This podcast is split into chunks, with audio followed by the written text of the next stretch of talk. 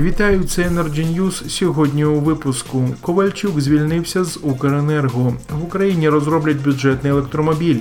Виробники альтернативної енергії отримали 300 мільйонів гривень авансового платежу за лютий. Про це далі докладніше.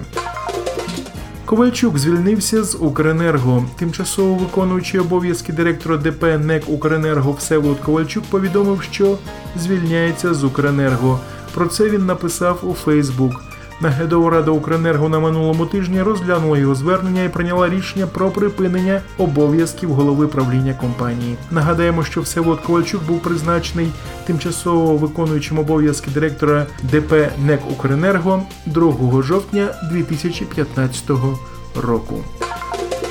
В Україні розроблять бюджетний електромобіль. Група українських ентузіастів працює над створенням електромобіля, який буде пропонуватися за доступною ціною. Очікується, що він буде коштувати на рівні Renault Logan 9-12 тисяч доларів. Електрокар назвали досить нестандартно Порто Франко 42. Як відомо, Порто Франко перекладається як вільний порт а 42 населення України в мільйонах. Планується кілька типів кузова, але поки представлені тільки ескізи седана.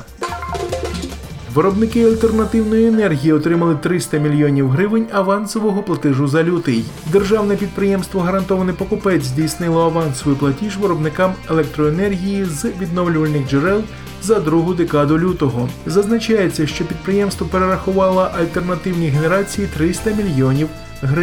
Розрахунок здійснили частково. Рівень оплати складає понад 30%.